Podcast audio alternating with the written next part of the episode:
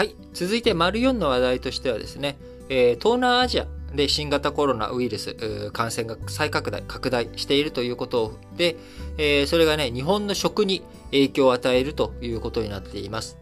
えー、東南アジア、日本いろんな食を輸入しています。えー、揚げ油などで使うパーム油、あるいは、えー、鶏肉、えー、タイのね、鶏肉、非常に美味しいですけれども、えー、こちらをタイから輸入していたりとか、あるいは、えー、マレーシアから胡椒を受け取っていたりということで、いろんな食材、えー、東南アジアから輸入しているわけですけれども、えー、東南アジアで、えー、感染が拡大していることによって、これらの供給が減ってきてしまっている。で、供給が減ることによって価格が上昇する。で、価格が上昇するんだけれども、じゃあそれを、えー、消費者に転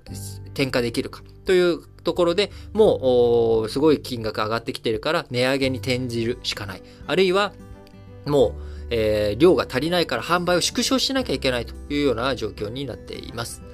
えー、揚げ油などに使うパーム油、8月の国内価格は1キロ217円前後と、前年同月比で32%高い状況になっており、1985年以来の高水準となってしまっています。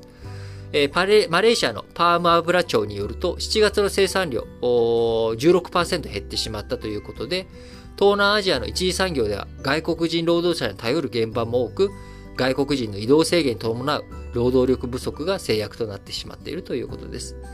これに伴い日本の食品メーカー、値上げが相次いでおり、明治は明治コーンソフトなどのマーガリン商品を10月出荷分から4.3%から12.8%引き上げると発表し、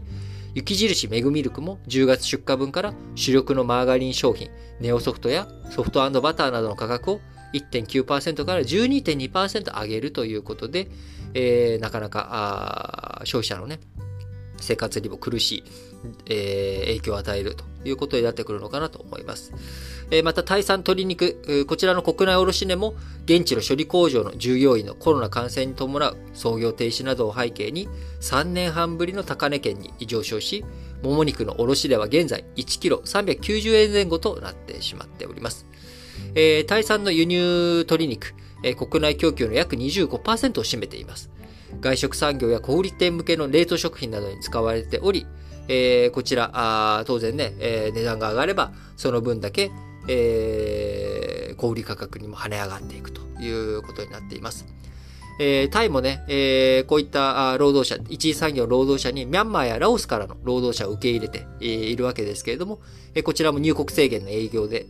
えー、就業できず、仕入れ先、えー、すなわち、日本から見た仕入れ先なので、対現地側の、えー、鶏肉を作っているところで、えー、労働者を確保することができないゆえに、えー、供給が不足し、えー、値段が上がってきているということになっております。えー、胡椒もマレーシアの供給源で値上がりしているということで、肉料理に使う黒胡椒が1キロ1030円程度と、えー、この夏に入ってですね、えー、2割前後上昇し、前年同期比では2倍になったということで、えー、カップ麺用が多い白胡椒も1280円程度へと1から2割上がり、前年同期で1.6倍に達したということで、ともに約3年ぶりの高値圏にあるということになっております。えー、こういった状況ね、今のところ見通し明るくすぐ解消していく見通しも立っていないというところですから、えー、しっかりとですね、えー、まあ、生活防衛というところも考えていかなきゃいけない状況になってきているのかなと思います。えー、これもね、過去何度も繰り返し申し上げておりますけれども、えー、日本だけが、ああるいは先進国だけが、えー、新型コロナ対策対応を済んで、えー、感染を抑止できたと言ってもですね、えー、それで世界経済が再び効率よく回るというわけではなく、世界全体、新興国も含めたところでこの感染を止めていかなければ、あ経済、目詰まりが起きてしまう、えサプライチェーンというもの、世界のグローバル経済、え進んでしまった結果ですね、え一つのところの影響がドミノ倒しに、世界に波及してしまうということになっていますので、えしっかりと新興国とかそういったところに対する対応をですね、国際貢献という言葉。えー、これは、えー、誰かに何かをしてあげるんじゃなくて、情けは人のためあらずですね。えー、自分のため、自分たちのために国際貢献するんだっていうこと。えー、結局、周り巡って自分のためになる。みんなのためにやったことは自分のためになるということ。まあ、こういったことは、えー、別に政治の世界だけじゃなく、我々の日頃の日常においてもあることなんだろうなと思っています。